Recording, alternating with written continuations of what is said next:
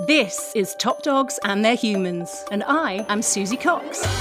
In the 90s, I was Vogue from the hit TV show Gladiators. But these days, I'm a presenter, mum of teens, and very proud dog owner. And you know what I've noticed about other dog owners? They love to talk. You'll meet someone walking the dog and they'll tell you their entire life story because they love their dog so much. So, on this podcast, I'm snuggling up to some amazing pooches to find out what makes these canines and their owners tick. I'm going to be asking why their dogs are so important to them and who's really top dog. Joining me this episode is Ringo and his owner, Rob Biddulph. Rob is a best selling and multi award winning author and illustrator. He's written 10 picture books, which have been nominated for more awards than I can possibly list here, and some of which have been made into CBeebies bedtime stories. His latest work, coincidentally titled Dog Gone, was published in September 2020. When he's not busy writing his own books, he's illustrating for incredible writers, including Michael Bond of Paddington fame and Jeff Brown from the Flat Stanley series. And he's also the official World Book Day illustrator. And if that weren't enough, Rob even managed to set a world record during lockdown for the largest ever online art class when over 45,000 people tuned in to his live event, hashtag Draw with Rob. Surely there's tough competition for top dog in the Biddulph household. Hello, Rob Biddulph, and thank you very much for agreeing to be on the Top Dogs and Their Humans podcast today. Oh, well, thank you. Thank you for having me. How could I not be here? What a pleasure. I know, and we are going to mention Rob and I actually went, which he reminded me of the other day, to primary school together. We did. 400 Primary- bazillion years ago. At Yeah, least. millions of years ago. Before yeah, yeah. dinosaurs. And secondary school. And secondary school. And then I the think we were same secondary yeah. school, yes. And what Yeah. Rob kindly added in was that he was in the year below me at school. Yeah. I'm much, So much, much it shows, younger. it does show actually that It- you're well, unfortunately, so much younger than hey, me. It really doesn't. But never mind. Never mind.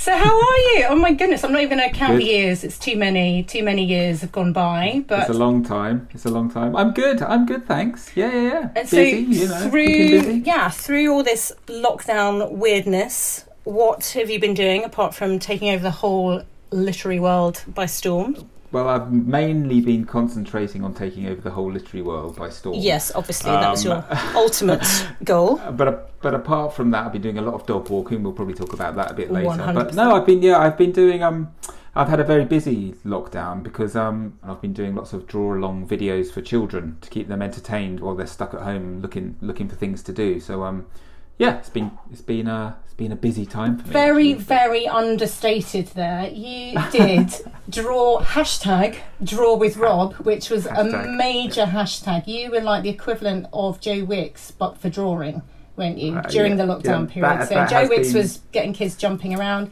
You Yeah. were getting them creative, occupied, giving the parents. But I think lots of parents got involved uh, as well. I know we They did. They did. They did. Yeah, that was that was one of the surprising things that happened. Yeah, loads of, but basically, lots of parents they got in touch with me saying they've been drawing along, and they said, you know what, I hadn't picked up a pen since I was, you know, at primary school, basically, because I think there's a thing that happens um, when you're a child. You sort of you draw with abandon. You don't really care what your drawing looks like until you're about ten years old, and then suddenly you become very self-conscious about your drawings, and you sort of start to think. I'm not very, I'm not very good at drawing. You know, so and so in my class is much better than me. And so what happens is you just stop drawing at about 10 years old, apart from, you know, when you're forced to do it in art lessons. And then you get to adulthood and you haven't drawn for, you know, 10, 15 years. And so lots of these, lots of these grown-ups, these parents were drawing along with me and really re-engaging with their creative side. So, um, yeah, it was lovely. It was I, lovely I think you just did that. it so perfectly, though. You pitched it, Yeah, exactly. Your, your books are aimed. Your books, your current books that you've done already, are Yeah. aimed at three to eight Yeah. year olds. So obviously, you know, Yeah, the young, my kids are much young, older, oh, much younger, much older than that. However, my son's Right. not always been a massive creative. You know, he's very sporty, he's very active. But you know, Yeah, you wouldn't me. necessarily sit down. I know, but you know, my daughter is the same. But she actually, you know, really loves Yeah. drawing, creative, and arts and stuff. That's still her thing. Whereas my son's not really into it as much. So during lockdown, we set sort of schedules just to keep everybody in a bit of a routine. And Yeah. part of that schedule was to do something that didn't involve a screen, other than obviously watching a tutorial, but you know Yeah. other other activities that they wouldn't ordinarily do. And one of them was to do your tutorials. So my son sat. and We, I showed you. I sent you photos, didn't it? I have. To, I'll put Yeah, them up did, on my. Instagram. Of we have this sort of little understairs storage sort of steps down to our cellar bit and we can cover it Yeah. so you can sit in there and the walls so we did almost like caveman drawings of Oh, your wow. draw with rob illustrations that's so cool. but they were enormous i was like really do we need to have them quite that big you know it's like go big or go home in our family it's like all or nothing Yeah, yeah. um, Yeah, but what was good. great about that, that he sat for like, you know, at least an hour, which is unheard of.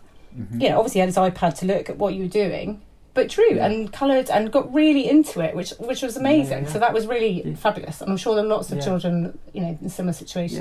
Yeah, it's definitely good. Like you say, you know, t- doing something away from. I know that you do. You watch a screen to see what I'm doing, but really, you're sort of engaging your hands and your brain and that kind of that creative side of your brain as well. And so it is really. I mean, it's a really good thing for men- mental health. Drawing, it really is. You know, when I draw, I think I go into a sort of meditative state and it and a sort of a zen zen like state, and it's definitely definitely um good for your mental health, particularly at a time when it was so, everything was so uncertain, wasn't it? And everything was up in the air. And as you say, having a bit of routine. So I was, you know, I was doing it at the same time, you know, two days a week, and uh, it was a bit of a routine. And it was just using that different part of your brain that maybe kids do get to use when they're at school, you know, doing their art lessons. And um, yeah, the response was um, the response was amazing. It was incredible. So yeah, it was, it was fun. Yeah, it was great, really great. And obviously, you know, you, you created a whole, you know, a huge community of families all engaging and, and doing something together, which I think was important as well. Because otherwise, obviously, the parents are trying to do their work, they're trying to, you know, entertain the kids, they're trying to do homeschooling. You were like, you know,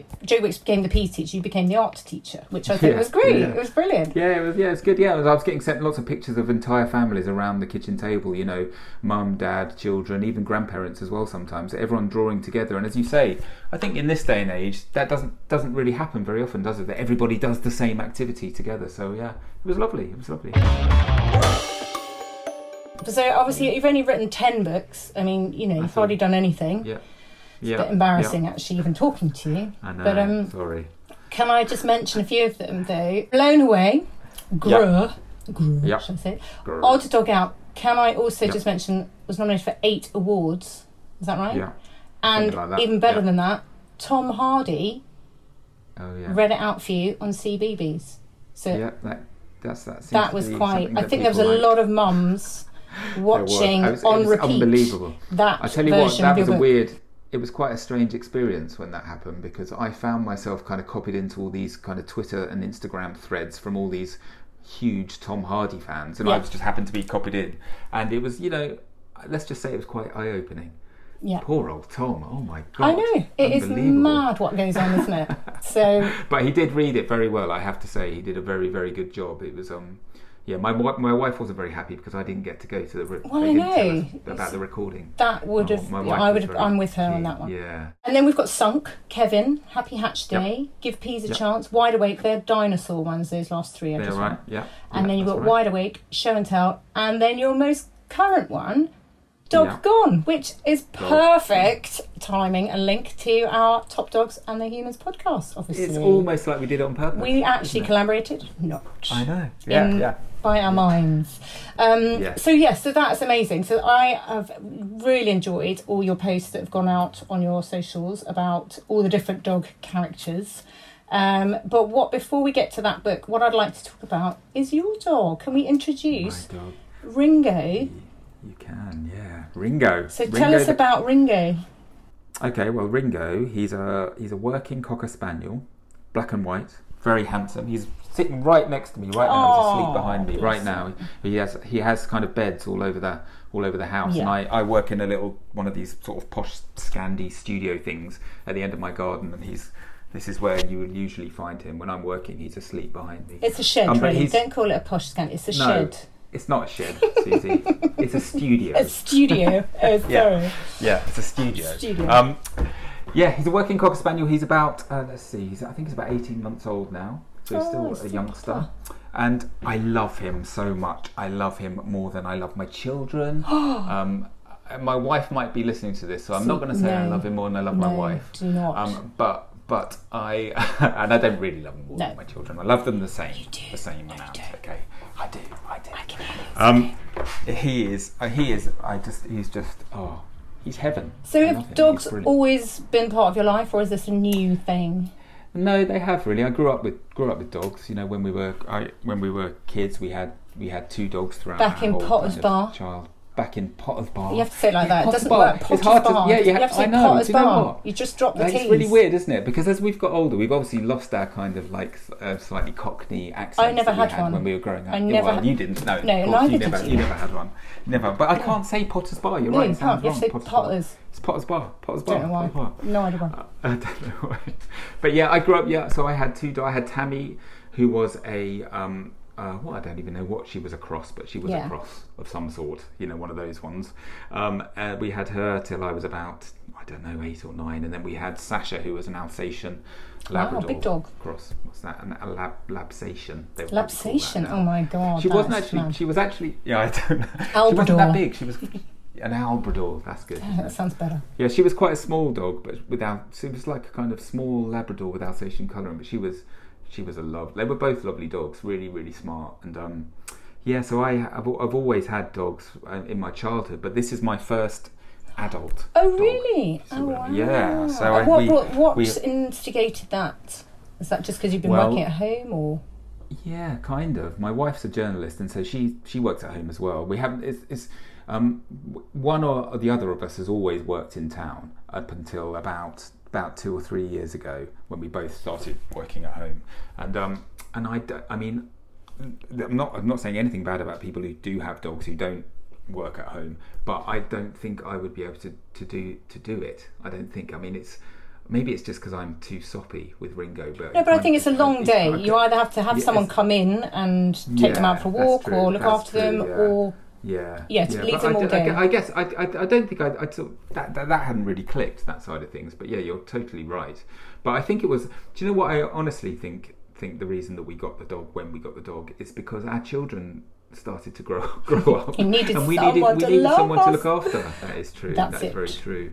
Yeah. So when the the youngest sort of hit ten or eleven, we thought, right, time to get a dog. Somebody who needs us. yeah, someone us. who'll actually appreciate all the stuff we do. Yeah. Yeah, Yeah. no, I'm with you. I'm totally with you. Yeah, but we thought we thought about it. We'd been thinking about it for a few years actually, and we did a heck of a lot of research um, to the point where oh, get, get guess where we got the dog from? Guess where the breeders were? Potter's Bar. Potter's Bar. Oh Potter's my Bar. god, that's amazing. So literally hundred yards from where I grew up, we uh, my wife found the breeders, and um. Meant we to went, be. We went, it's a meant to sign. be. But we went to see them a couple of years ago, and um, we met. They had they had this cocker called Bella, who was lovely. You know when you just meet the Yeah. dog and you just connect with the dog.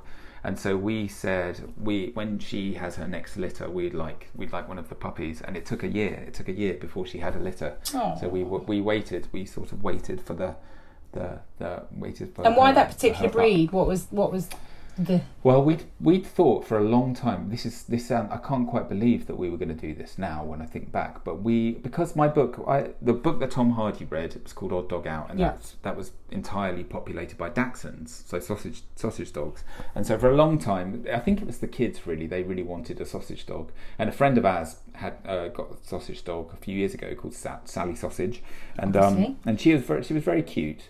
Um, and so we and so I think it just kind of fell we just fell into that line of thinking we're going to get a sausage dog. Um, and then I can't remember what happened. I think both Ali my wife and I we sort of said I'm not sure I'm not sure I want a small dog. I think I'd like you know some some a dog that we can take running and throw Yeah, balls yeah, for and that kind of thing. Yeah. and um and it, and it just we just both said spaniel But I think that's what you do. You go around the houses. So we did a similar thing. We had friends who had, you know, we'd, I'd always had gun dogs uh, in a previous life, and so I had my husband when he was growing up. Um, and so you know, you, have, you used to sort of big dogs, and then suddenly friends came around with a Jack Russell, and we were like, "Oh my god, this is hilarious! This dog is just funny because they think they're big dogs, but actually they're small." yeah And where we'd moved to had a little dog flap already, and so we needed a smallish dog. Ah, Um, So we ended up getting looking at all the dogs around the houses, you know, literally Vizslas, everything, you know, and then coming Yeah, back yeah, to the Jack Russell thing. Uh, So we had our first Jack Russell for like nearly 18 years, and then we Wow. overlapped her with a Lurcher, Saluki Lurcher Greyhound Rescue, who's enormous. right. but really Wow. chilled and laid back. Just literally will lie on the sofa all day, and then occasionally sprint Wow. around. And then we've One just extreme to the recently got another crazy little Jack Russell with a hint of Oh. Chihuahua. Because the kids Oh, wanted, wow. they'd never had a puppy around because the, Yeah, the big yeah, dog yeah. Yogi was a, a rescue and he was like one and a half when we got him and he's enormous, you know, so he's not really puppy. Um, and so we got little Miss Ziggy Stardust. Uh, yes, Ziggy I know. Well, she was called Dolly because she's a rescue. She was actually called Dolly when we first got her. Nothing Oh. against the name Dolly for dogs, but it's No. just not for us. Not not for you. Not no. for me. So Right. uh, we had to name her something that sounded similar, but obviously then we hadn't thought through really the whole Ziggy Yogi shouting. They would both sound very similar. Oh, yeah. But anyway. Yeah, yeah, yeah. yeah. Yeah, yeah, yeah. But, but- it's good. To, it's good to name dogs after um after musicians. Though. Yeah, I think go. so. Well, exactly. Ziggy. So that obviously is your um, name for for your dog, and that's obviously from your massive love of the Beatles. I'm assuming. Yeah, unfortunately, I'm a bit of a Beatles. And why nut. Ringo I mean, specifically? why not? with Ringo Well, was just, well, actually, there's John. a story Paul's there. not quite the same yeah, for dog John, name, is John, it? John, Right, John. Um, Alan, Alan. Paul, Paul, Paul the dog. Um, no, we actually when uh, in in that time between the time that we met Ringo's mum Bella and the time that we got him, I was um we went on a I was I go on book tours all over the country. And whenever I whenever I can, I take the kids and Ali with me. And we were down on the Jurassic Coast. We were doing some events down in Dorset somewhere. And um, one of the, the uh, I think a, a HarperCollins had booked me into um, and booked us into an Airbnb on one of the stopovers on the on the nights of this tour. And the the owners had a had a spaniel called Ringo, and this, it was another it was another one of those incidents where we met this dog, and this was such a lovely dog. You know, we were only there for one evening, Yeah, yeah, yeah. And just- um, and the dog had a huge impact on all of us. And, and so then we went away, did the tour and all that kind of stuff, and you know months went by before we got our Ringo, and we were umming and ahhing about names, and there was nobody could agree on anything. You know, as Yeah. the kids wanted one thing, Yeah. the other children wanted something else. It just we just came back to Ringo, and I was very Oh. happy because because of my my Beatles, Yeah. my love of the Beatles, and um, yeah, Ringo just seems like a good good name for a dog. And we have actually on our little dog walk. There's a there's another Ringo actually. And Oh, my quite A few, goodness. quite a few quite a few Ringos. Started a trend now. So we we thought well we didn't think we were being original because we nicked the name in the first Well, place. obviously. But, you know, Someone. Yeah. But I actually did the opposite. That I actually named my child after a dog. really? Yes. So uh, friends in New Zealand had a dog called Flynn, Oh, and I thought just cool that was name. such a cool name. Such a Uh, cool and. I we'd had our daughter, and I had no idea what was to call our second baby if it was a boy. Yeah. I had girls' names, Yeah. didn't have boys' names really, and so, uh, so he was such a gorgeous dog, and I loved that name. I actually, we actually rang them and said, "Look, we're going to call our child Flynn after Flynn, so the dog." cool. So yeah, Oh, that's how much I love dogs. sweet. I name my children after them. Let's talk about Dog Gone and all the dogs' names that are in that because there's an, and I know some of them are people you know's dogs. Yep, yep. Some of them, and some of them are my old dogs, my childhood dogs, Tammy and uh, Sasha. They're in there too, and there are lots of lots of friends, lots of our friends' dogs that we know. And know can we talk love. about toothpaste? Oh, toothpaste. So toothpaste is my my brother's dog. uh, uh, I want to so know why it's called. Okay, toothpaste. I'll tell you what. I've never right, heard a so- dog called toothpaste. No, no, nobody has, Suzie. Nobody. Funny has. that. It's frankly ridiculous. the reason is so toothpaste. She she toothpaste is a girl's name. I'm Right. sure I didn't need to tell you that, but just in case. obviously. Um, uh, she uh, is a little border terrier, and um, she is about I think she's about five or six now. And uh, when when they got her, they have a daughter called Martha, and Martha I think was two or three at the time that they got her. And they said she was mad. She was the one. She was the reason they got the dog. She was. She doesn't have any siblings, so Yeah. she was desperate for a dog. And um, they said, right, we'll call the dog whatever you want. Whatever you say, that is what we're going to call the dog. Oh my And I think they've been regretting that sentence ever since. Well, it could have been worse. Adamant. Could have been have worse. It could have been Poo. worse, but it is embarrassing. I mean, we look Oh. after the we look after toothpaste r- regularly, and um, it is. You're talking about shouting names in the park. Oh my god! Can you imagine how embarrassing that is? Toothpaste, toothpaste. Come on. Uh, we call her Toops. We call her Toops. But um, yeah, So, in your house with Ringo, are you a rule maker or a rule breaker? Is is there a top dog, and who is it?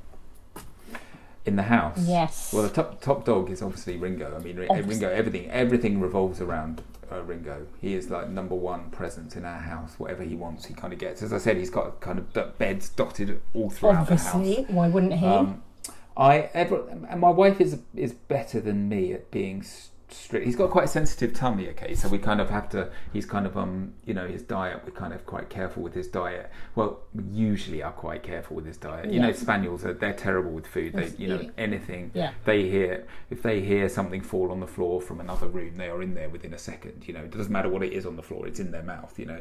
Um, and I uh, and he's very, you know, he'll just sit there looking at me while we're eating dinner, and I am, you know, I'll slip him something. Soft touch, Yeah, I'm the soft touch. I'm the soft touch. But um, we have a cat as well, actually. Oh, and what? speak, speaking of cat? speak, yeah, I know. Sorry, sorry, heresy. What? Um, it's, but speaking of embarrassing names, a cat has got the worst. Well, no, I don't think it's as bad as toothpaste. No. It's not as bad, but the cat is called Catface. But that's because that's because it was one of those cat. It just turned up in the garden one day. You Oh, know, okay. we didn't buy it, and we were like, "Oh, Catface is back," and then now It's just cat. stuck. And- Cat face. Yeah, but she is. I mean, if if a cat can be top dog, then I would say she is Of course. top dog because you know she has weapons. You know, she has the claws, and so um, Ringo's very keen on being friends with her, but she's not so much from her point of view. Oh, So she kind of she kind of does rule the roost. But the, but Ringo, I mean, my wife is a soft touch too because again, I was away on a book tour. We were crate training at the beginning. We did the whole Right. crate training yeah. thing for the first year, as your many people advise you should do. Yeah. And we were pretty good at that, and he was pretty good at it. You know, he didn't mind going in the Yeah, crate at night, and it was it was fine. And um, and then I went went away. Actually, it was probably about nine or ten months at this point. I went away again on a book tour without my wife this time. And uh, when I got back, sort of three or four days later, he was in our bedroom, Oh. and he was on. He was, you know, He was on like, the bed. Uh, you'll be sleeping downstairs in that crate thing. Because yeah, I'm now in the bed. Exactly. He's giving you that look. Yeah, yeah. So he does. He sleeps in that room now. You know, he gets up on the bed in the mornings. You know, All gone out the window. So rule breaker, I think, out the window. is I'm noting breaker, down rule breaker, Rob, answer. rule breaker. Okay, Yeah. so let's go back to your books. Um, so obviously at school, let's go way back to school. We talked about Yeah. school, obviously. So school, obviously, art was a big part of your yeah, world. yeah. It was. Yeah, I was the kid. I was that kid at school who, you know, drew all the posters for the drama productions, that kind of thing. I did You see know, some when- photos of you with long hair as well. Oh, Remember yeah, that whole that was- nineties of long hair Yeah, phase as well. Yeah, I, you know, I was. I decided when I decided I was going to go off to art college. You know, someone said you have to grow your hair long. It's the rules. So you know, that's what that's what I did. Grew my hair long, long curly, dark hair. Remember the days when I had dark, hair. Dark hair? Me too. Me Oh, too. Me too. I just dye mine. I'm lucky. Yeah, yeah. I've kind it's a bit difficult for. Yeah, but it's not blokes to do so that, good, is it? It's not so good. Yeah, not so good. But yeah, I did. Yeah, I grew my hair long off. I went to art college after. Yeah, being. I think it was something that I was kind of always going to do, really, because uh, you know everyone used to make such a fuss of me. Me and drawing at school, you know, I've kind of, I, if I hadn't have gone off to art college, I think there would have been a bit of uproar amongst my teachers. So that's what I did. I kind of went off to art college, and I, um, I think I initially I wanted to be, you know, I wanted to be a painter. I wanted to be an artist. I wanted to be, you know, Van Gogh or Nice. Picasso or something. You know, aim high. And then aim high, exactly. Um, and then I sort of then sort of reality reality bit, and I realised, you know, at some point it might be nice to earn some money. And so I, so when I went, um, so what you do when you go to art college, you do a year, a foundation year, where you sort of try out all the different kind of facets of art. And then you, in your, for your degree, you specialise, and I decided to specialise in graphic design Oh, nice. um, because because you know there's more jobs in graphic design basically. So that's what I did. Three years of graphic design, and then um, straight out of art college, I got a job working for um, uh, a magazine called Just Seventeen. Do you remember Just? oh, I do. I do. Yeah, I was go. probably way over 17 by then, but well. Yeah, yeah, yeah. What were you doing yeah, on that then? What was that? I was, uh, yeah, I well, a friend of mine who was in the year above me at uni got a job working on Smash Hits magazine, and then but he was obviously a year ahead of me, so he was your age. My actually. age. Okay, Very I'm, mature. I'm sorry to keep, keep on right. bringing that up. all right. Um, and uh, so he'd been working for a year on Smash Hits, and then he switched and got a job on Just Seventeen, designing, you know, doing the art direction, so designing the pages, you know. Uh, to coming up with the ideas for the photo shoots, doing any little kind of mini illustrations. Okay. In the You weren't doing like the, you know, the, the storyboard ones, you know, when they're like photos of the Well, teenagers. Actually, funny you should were say you? that because because I started when I started, I was a junior designer, so I was kind of right down the you know the low end of the art table, and they yeah I did they got me to do a few of those little photo stories, model in those photo stories because obviously they just wanted to save money, and I, I guess I was about the right. I still looked just about young enough back then. Brilliant. So, yeah, I remember one I had to do this awful one. It was uh, I think the feature was about public public displays of affection. Oh my so God. me and I think it was the the sister of um uh, somebody who worked on the beauty desk, the younger sister. Me and me and her had to disappear off with a photographer into Trafalgar Square and sort of around Leicester Square. Pretend on a date. Sort of, And yeah, pretend we're on a date and sort of pretend to like snog in the middle of it. was Oh the most honestly it was God. mortifying, so embarrassing, funny. and then even more mortifying when it came out in the magazine because all my mates saw it, and you know, everywhere I went there was you know they. so, have you got that on your CV? Obviously, you know, model. I, I haven't actually. Oh, I haven't. funny. I forgot. I I forgot to include that bit. but you've also but worked yeah. for lots of more grown-up things. Obviously, like the Observer Yeah. magazine and NME. Yeah, I well when you get into you know when like with lots of lots of careers, you know once you sort of on the conveyor belt, you sort of move through the sort of the, the move up through the gears, and so I went from being the junior designer to being the art director of Just Seventeen in three or four years, and then I started moving magazines. So I worked for a magazine called Sky Magazine, which was a unisex kind of style mag, and then I worked for the NME. Um, which was really good fun. That was just like being back at uni. You know, there was gigs you could go to every night, and, that, and I was I was into that kind of music at the time. Did you still have your And long when I- hair at this point, or had that been cut? I didn't know the No, long hair. okay. dis- When I- you got a I- real job in real world. Yeah, exactly. Grown up. Um, and then eventually, yeah, I ended up at the Observer because I'd always read the Guardian and the Observer, so it was a you know a dream job for me. And I think that was about I was I was in my early thirties by this point, so it was kind of time to kind of get a grown up job. And um, yeah, and I was there for. I was there for about nine or ten years, and it was while I was there that I started thinking about maybe having a go at um, writing. I was going to say, some books for obviously, you know, the the drawing side of your, I suppose, studying and sort of, I don't know, excitement, I suppose, through life. Yeah. How did the writing bit come along? I know, obviously, they're aimed at age three to eight year olds, which obviously, Yeah. you know, isn't highbrow literature at this age group. Well, you say. That. I know, You I'm sorry, I don't want to offend you, but um, No. picture books with um, writing is, is obviously very Yeah. key for that age group. So Yeah, yeah. where? d- Okay, let's start. Where where does? So you've written. I'm just going to throw it out there. So far, Yeah. ten books that are out Yeah. now. With yeah, that's right. we'll talk about the new bit uh, Yeah, a bit we'll later. Talk about the new bit in a minute. Yeah. So back in tw 2014, I've seen that your first book came out. So how did it all come about? How did it? Well, I'd done I'd done little bits of writing here and there, like when I was on Just Seventeen, for example. Me and there was only two. I think there was th- maybe three three boys who worked for the magazine, so they got two of us to do. Uh, the, we wrote the letters page, not the problems page. I hasten to Right, add, but the letters right. page. So you know the the page where the readers would write in and ask for you know posters of Peter Andre or you know take that or whatever. We would Or write gladiators, sort of- for example. or gladiators, maybe Yeah, some of the glad, yeah, some of the Come some of on. are the popular gladiators, yeah. Yeah, not me, the Um, popular ones. No, no, no, no, no. I'm only um, uh, and yeah, so we would write for sort of funny comedy answers to these letters, and we got a bit of a following through through that. Actually, it was really good fun, and I really enjoyed that. And so, I, and I'd done a few other little bits, dipped my sort of dipped my hand into the writing kind of pool a few times in my career. But um, yeah, I, I don't know. I just it was when it was when my children were. I was going to say, was it around the time you got children? Because Yeah. before then, they're not really children's books aren't really on your radar, are you? If you haven't got They're young not. children, I don't think personally, really. but I did a bit. I did a I did a bit of children's book illustration when I was back at uni, but not not that much. But yeah, when I when I when we started buying uh, picture books to read to the kids at bedtime, that's when I sort of started to re-engage with that medium, and I just thought, do you know what? This is a really looks like a really nice thing to do. You did know, you think I can you do better? I, you know what? I, I actually did. I actually Ooh, did. 'cause some of the, it. some some of the books that my kids read, they just weren't very good at all. And I th- I'm sure I can do. I'm sure I can do better.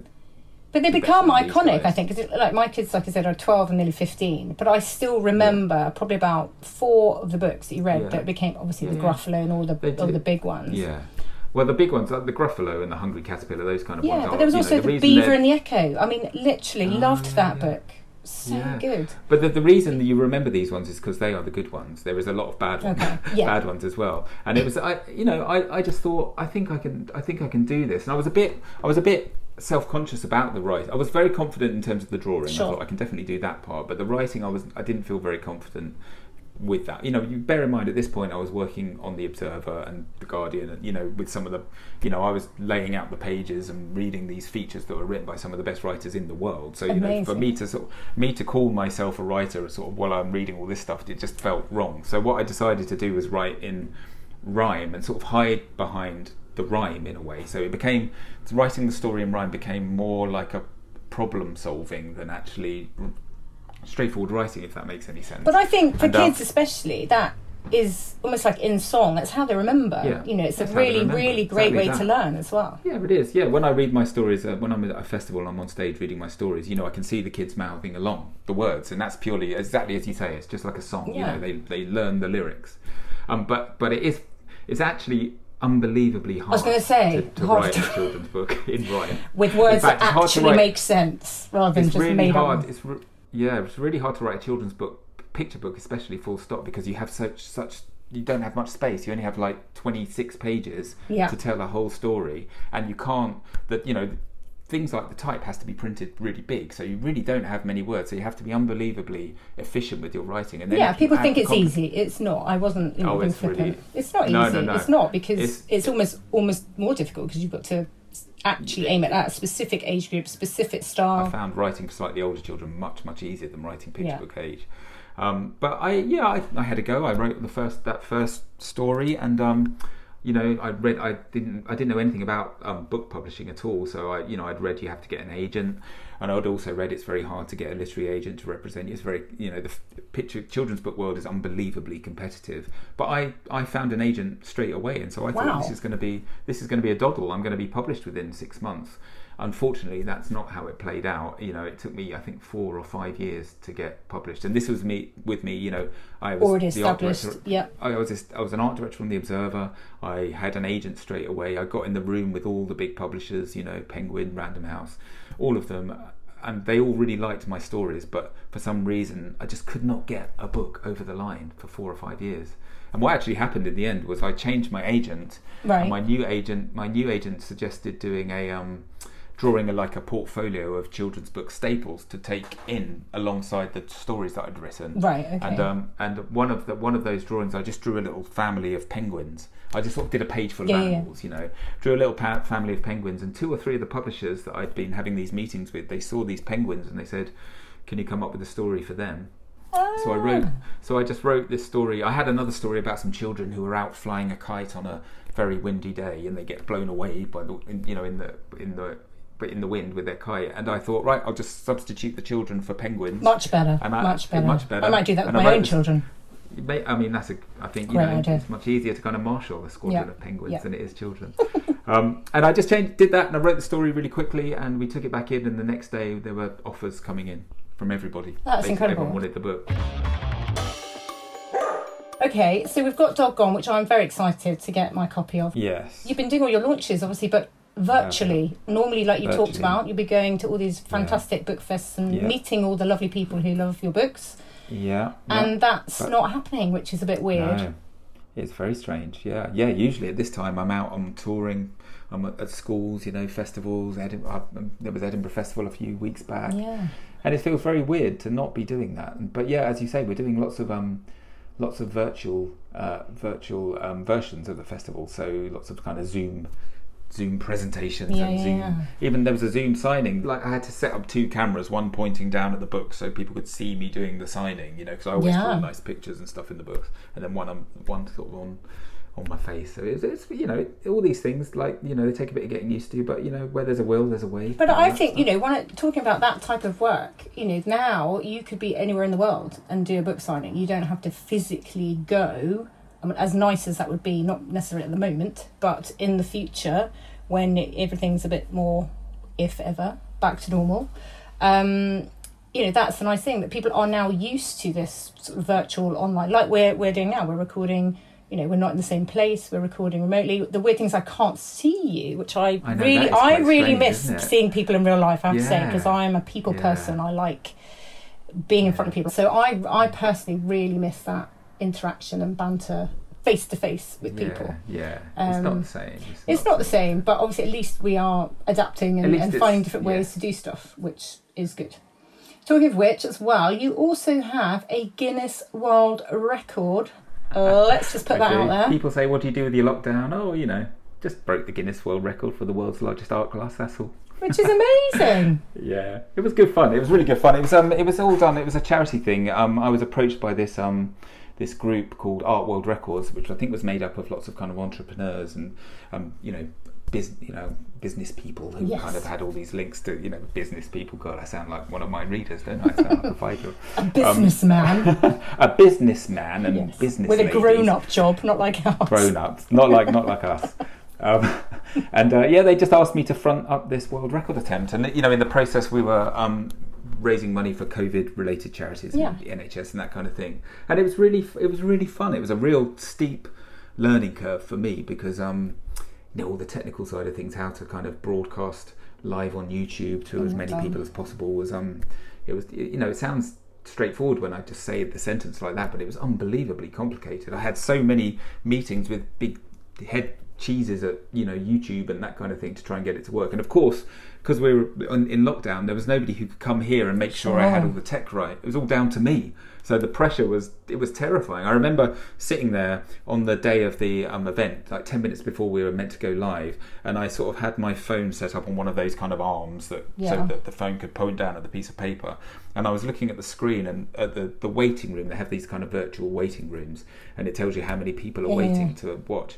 And I know we needed 16,000, I think, to break the world record. And with about 10 minutes to go, there was like 2,000 people in there. And I was thinking, oh, Oh, my no. God, this is going to be the most public kind of humiliation ever when I'm just basically not as popular as I thought I was. And then literally in about five minutes, the five minutes beforehand, it just, the numbers just started rocketing. And it went right up to, I think, about 50,000, something like that. And then, of course, the opposite kind of kicks in, and I just, I'm, a, you know, I'm an Arsenal season ticket holder, and I just pictured the stadium, pictured the Emirates Stadium full of these people, all waiting to watch me draw the picture of a blue Looking whale. at you know. Oh my god! And so it's quite. it Well, I suppose at least when you've been doing your drawers or tutorials, you're not actually you don't know how many people are you know at the time. You're, it's a similar thing. You just have to think of it like that, don't you? Just Yeah, just doing a exactly, tutorial. It's the same. Yeah, I just had to. I had to talk for m- much longer because we needed to keep. In order to break the record, we had to keep people On on, for a certain time. for, for ah, like okay. forty minutes or Oh, something. So wow. it was like a lot of talking. My voice started to go halfway through. elaborate drawings going on. Yeah. So let's talk about new book Yes. deal that was Oh, launched. new book, yeah. Yes, Yeah, new book deal. We've talked about Dog Gone, and that's great, and that's brilliant. And yeah, yeah, love that. Mm. If you love dogs, even if you haven't got a child between the age of three and eight, go and buy You'll that book. this. Um, yes, and then so new book deal. Tell us about it. So yeah, so I um, it was actually a while ago that I wrote the book. It was o- it was about eighteen months ago. I I had a, a slight I had a small window in my schedule because the weird thing with the book publishing world is like you have your my I, I mean I know what I'm doing up until 2024 pretty much every month. Wow. Kind of you ha- you have to plan it out in Sure. advance because because that's how it works. You know everything has to be printed and distributed and all that kind of stuff. But for some reason, I think I wrote I think I finished one book much quicker than I thought I would. So I had a two or three month window, and I thought right. I've been thinking about it for a while, but I wanted to have a go at writing a slightly older book, you know, so like a chapter book, you know, Harry Potter age kind of thing for, Brilliant. for kids who are sort of, you know, 8 to 12, that sort of age. But, you know, what I said earlier, you know, I write in rhyme for the really little kids because it's kind of, I don't feel like that I'm a writer. So this, doing a chapter book, I couldn't write, you know, 45,000 words in rhyme, so it's like a proper kind of prose book. And um, and I just thought, do you know what? you I don't know if I can do it, but if you don't try, you never know. Do Well, you? that is a very so good I just- attitude. I like that. yeah, exactly. So I just had a go. I just did it. I didn't. I wasn't commissioned. I didn't have a deal Yeah. or anything, and I didn't even tell my agent at the beginning. I just thought I'm going to write it and see what happens. And I and I did. I wrote it. I was quite. I'm quite a methodical person, so I literally broke it down chapter by chapter, and I and I kind of went through it like that, and it worked really well. And I managed to write, you know, fifty thousand words in two months, and I sent it off to my agent, who um, said, "Actually, it's really good. I think we like it." Brilliant. And then she sent it out to publishers, and um, they just went mad for it. It was crazy. There well, was it's great. Obviously, you're already established, but in a different Yeah. age group market. So Well, I think I think that helps. But yeah, there was an auction, and um, like six or seven publishers were all bidding. for it. bidding. Look at you. Bidding, I know. bidding I on know. you. I, it was amazing. So when you write, amazing. I want to know because Yeah. this is Yeah. how my brain works, which is obviously a bit weird. Um, when you're when you're thinking of your stories and your chapters, Yeah. as a visual person, because I see you as more of a visual person to Yeah, start with, yeah, do you think yeah. do you see it as a visual and a picture each part of the story, or is it a combination or none I of do. I? I, I certainly, um, I certainly picture the characters. In fact, I do more than that. I draw the characters quite early on. Quite early on in the process, I drew pictures of the characters so I knew roughly what they looked like. It's like a And book, storyboard. although- That's how I imagine it. Yeah, it, a little bit. It is a bit like that in, in, in your head, you know. Um, and it is going to be illustrated. This book. I mean, it's you know not quite as heavily as a picture book is, but there'll be you know little illustrations per chapter. But I certainly do think of it. I thought. Uh, I don't know if it, it's, it's almost like a film in your head. You're sort of playing the scenes out Yeah. in your head as if you're watching watching a film, Yeah. and just trying to and trying to be as true to that vision in your head on the page as you can. And um, And tell us what it's Yeah, called. so it's called. So it's actually it's going to be a trilogy of books, and the the lead character is a twelve year old girl called Peanut Jones, uh, and the first book is called Peanut Jones and the Illustrated City, and it's um yeah it's a story. It's all about it's sort of about um broadly speaking, sort of about that whole kind of creativity versus science thing that you get at schools, Yeah. where basically the schools don't really they don't see art and the creative kind of subjects as a serious kind of career No. option quite often, I think. And so it's kind of it's sort of it's that's broadly speaking the theme, but it's basically it's about a girl who um who there's a there's a missing dad, so there's a little bit of intrigue and that Mm-hmm. kind of thing. But she finds this magical pencil that she finds whatever she can draw with this pencil, it turns it's real. So if she draws an apple, she can pick it up and she can eat this apple. And one I day like she that. I need draws- one of those. yeah, it sounds very cool, doesn't it? But one day she draws a door and she opens the door and she walks through the door and she goes into this illustrated world where everything is kind of drawn and illustrated. So it's a little bit kind of Lion, the Witch, and the Wardrobe. I love it. And um, and there's lots of adventure and intrigue and other characters and it's uh yeah it's really it's really fun. I'm really really proud of it. Oh, so you should be. um, I'm very so, yeah, proud I'm for really- you. I'm really excited to see what people think because, as I said, you know, we did we signed this deal over a year ago, so it's taken Oh this long God, for me you've to had to announce keep it. it It's- secret I had to for that long. I have. Oh my God, I'd be terrible I have that. three. I have three big secrets, and this was one of them. I'm not allowed to tell you the other two. How's that for? Oh my god, we're going to have to get you back on to announce it on the podcast. Maybe I'll tell you off air. Maybe Oh, I'll tell you off. Um, but yeah, so it's really nice for people to know about this and the fact that it's happening. It's not coming out for another year still, but um, yeah, it's uh, yeah, it's Exciting. exciting. okay, got one last question and then we get Okay. to talk about your charity, chosen charity, which is amazing. So, the question I'm going to ask every guest is if you were a dog, what dog would you be and why? I haven't given you any time to think about it on You the haven't, spot. have you? No. Oh my gosh, that is a. We have these question. conversations quite often in our house about Do you? various things like that. If you were a dog, or if you were to, I don't know, have different parents, who would they be? Or if Yeah. you had to go to live with someone else, who would it be? Oh right, that's it. Yeah, I can sort of. There's a sort of Good questions. Um, good. Right. Okay. Let's have a think. I think I would be. I think I'd be quite a quiet kind of dog. Maybe something quite kind of noble, like a lurcher, or maybe Oh, yeah, a, it could be like maybe a greyhound. Well, he's a greyhound lurcher. There we are. oh, there we He go. is very aloof, should we say? He Quite sort of aloof and quite. Well, I just think they're very kind of noble, kind of. well, they look aloof, but they're actually just sort of just mind their own business. Yeah, they sort of. They always strike me. They're just maybe slightly kind of shy. Yeah. Um, slightly, yeah. I, I Okay. maybe that that would be me. I'm quite shy. I'm quite a shy person. Um, but you know, Okay. I, I come to life. I spring into action Exactly, when, when, I need you to. need to There we be. go. Fight or flight. Yes. There we are. Perfect. Yeah, exactly. And here at Top Dogs and Their Humans, we don't just love dogs, we also love charitable endeavours, organisations doing good in the world. And we want to give them a shout out on the podcast. So each episode, we're doing just that. All right, well, could you tell us now about the charity that you have chosen to nominate? Well, a, a friend of ours, um, uh, she she works for this charity, and they're called um, they're called TOLFA, T O L F A, uh, which is um, short, which is an acronym for the Tree of Life for Animals, and they're basically they they they're a charity that entirely is entirely based in India, and they help street dogs in India because there's this huge proliferation of stray street dogs in India, and um, she goes out there. She goes out there once or twice a year, and she kind of helps look after these these um these street dogs and find new homes for them and all that kind of thing. And it's just an, an amazing thing that she does. I'm so full of ad- admiration for her. But you know, when you go onto their website and the website, because you can go and find out more details and you can donate and you can adopt dogs and all that kind of stuff. It's um org.uk. You can find out a lot more about it there, and it's very um, you know, you go on there and you can't help but feel moved to kind of get to get donate or and it's, um, something. yeah. Well, we'll put all the details on the on the show notes anyway for the charity and all your stuff. Fabulous, thank Um, you. So yes, Thank you so please go and check it out, everybody, and have a look. Thank you, Well, Rob. thanks for having me. It's been lovely. It's been lovely to catch up. Thank you very much. And that is all for this episode of Top Dogs and Their Humans. Make sure you join in the conversation online. You can follow the podcast on Instagram at Suzie Cox Live and at Top Dogs and the Humans, or use the hashtag TDATH, T D A T H. If you can subscribe, rate, and review, it really helps bring more people to our podcast. And so does telling a friend about us. Or how about someone you've met while out walking your dog? I'll be back next time with another great guest. But until then, keep those top dog tails wagging. Top Dogs and Their Humans is produced by Birdlime Media.